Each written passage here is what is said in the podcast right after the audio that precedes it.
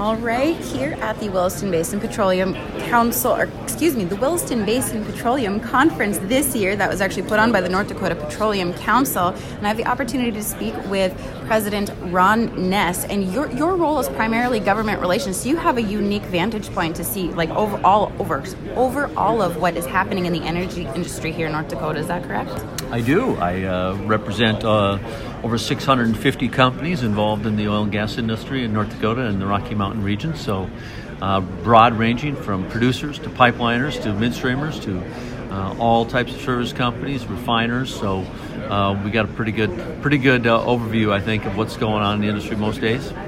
Well, and it sounds like there's a lot of really positive things happening, especially after uh, Governor Burgum's presentation talking about becoming carbon neutral here by 2030. There's all kinds of innovations that people have been talking out for all this week. Where where do you think the focus for you is lying right now most heavily?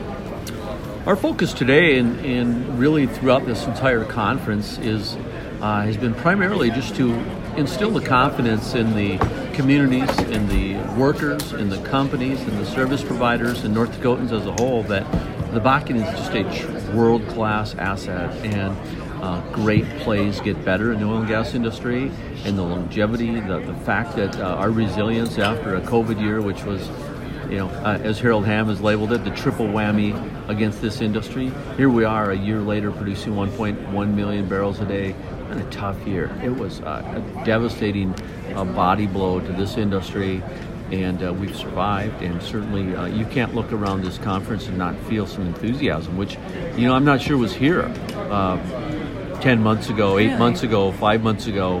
Uh, so I think the the confidence that we can reinstore that leads to that technology, that needs leads to that innovation, all the things that you're hearing in the subsequent sessions uh, great ideas come from great minds, and we've always been able to attract the great minds, and, and so we've got that in North Dakota. We're proud of it.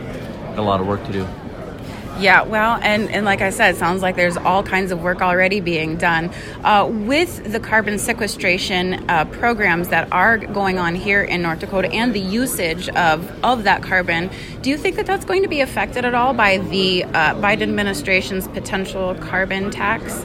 Do you think that that's going to affect the, the the road, the journey to carbon neutrality. Yeah, I, I, don't. I don't believe a carbon tax will ever be imposed. You don't think by the, will? No, I okay. don't. Um, I don't. I don't see any way. A, carbon tax is going to increase the cost of energy on consumers in America, and I, I don't think consumers in in America want that. And as Secretary of State Pompeo said, it also puts us at a disadvantage to the rest of the world. So, why in the world would we tax carbon and put ourselves uh, not only charge ourselves more for what we use every day in energy, but also put ourselves at a disadvantage to our to our non-allies across the world. So, I, am not believe not a believer that there'll be a carbon tax. Uh, I am a believer though that we have to do everything we can through research, innovation, technology to try and make that Bakken barrel just.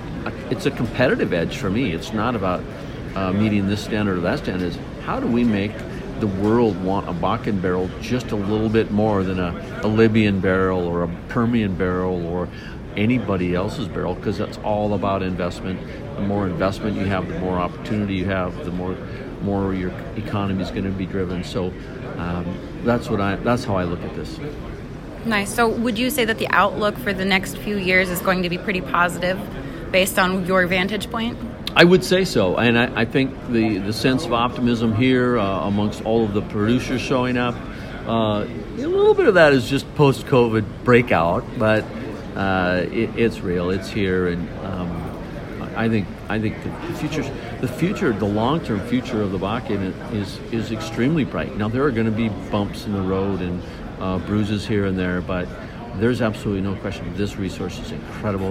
With the best technology in the world over the past 15 years, we're still leaving 85 or 80, 85 or 88 barrels out of every 100 barrels in the ground. So, so that actually brings us to the EOR uh, program that's just beginning here in North Dakota. That's still in its infancy, from what Lieutenant Governor Sanford was saying. Uh, does, how does that look? How's the program right now look? Are, are there great things happening there? I tend to think that enhanced oil recovery in the Bakken is probably uh, something that is going to become the, the, the great next uh, attraction of capital into the Bakken. We, we need that. Uh, as you saw uh, DMR Director Lynn Helms comment today. It's it's a it's a long, hard road that takes a lot of investment, a lot of uh, you know, a lot of failures. But the reality is, um, this resource is so rich. Uh, there's so much opportunity. There's so many billions of barrels in place that the prize is the, the prize is worth the effort, and that's what attracts people to the Bakken and the Williston Basin. So it'll happen. Uh, I'm not sure in the timeline, but I, I think it's huge. We, and we're going to need it.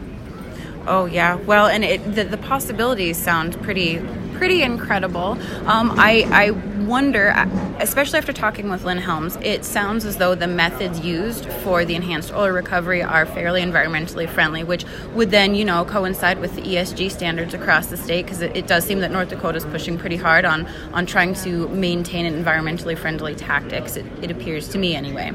Um, do you, how do you feel about the methodology? What, what what information about the methodology for EOR? I mean, how is it is it safe and harmless for the environment? Are there any concerns? I had read some reports saying that it could possibly be detrimental, but it never said in any of those reports to what degree or what it would even do.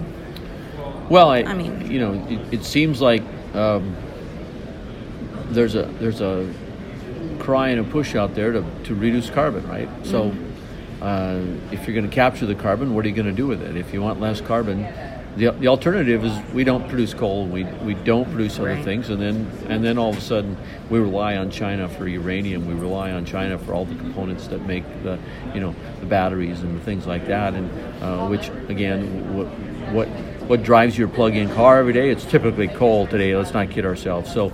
Uh, utilizing enhanced oil recovery with carbon sequestration just it's been around. It's this is nothing new. Now, in the Bakken, it's very new because of the, the it's the porosity of the rock, the permeability of the rock. The, so it's a process here and figure out how it works best. It's a very tight rock. It's uh, so different unlike here. unlike it's different. So that's probably uh, in terms of uh, you know what you see in. The, that's what the research is about. It's not about does carbon. Carbon does. You saw a presentation by Denbury Resources today. You know, putting carbon into the rock, it stays in the rock. You get more oil. But putting the carbon into Bakken rock, mm. got to figure out how that works. What's the best? What's the best way to do it? Well, okay, so I guess a final point that I would like to make, I suppose, would be on the education for other people uh, as it pertains to what is happening in the energy industry.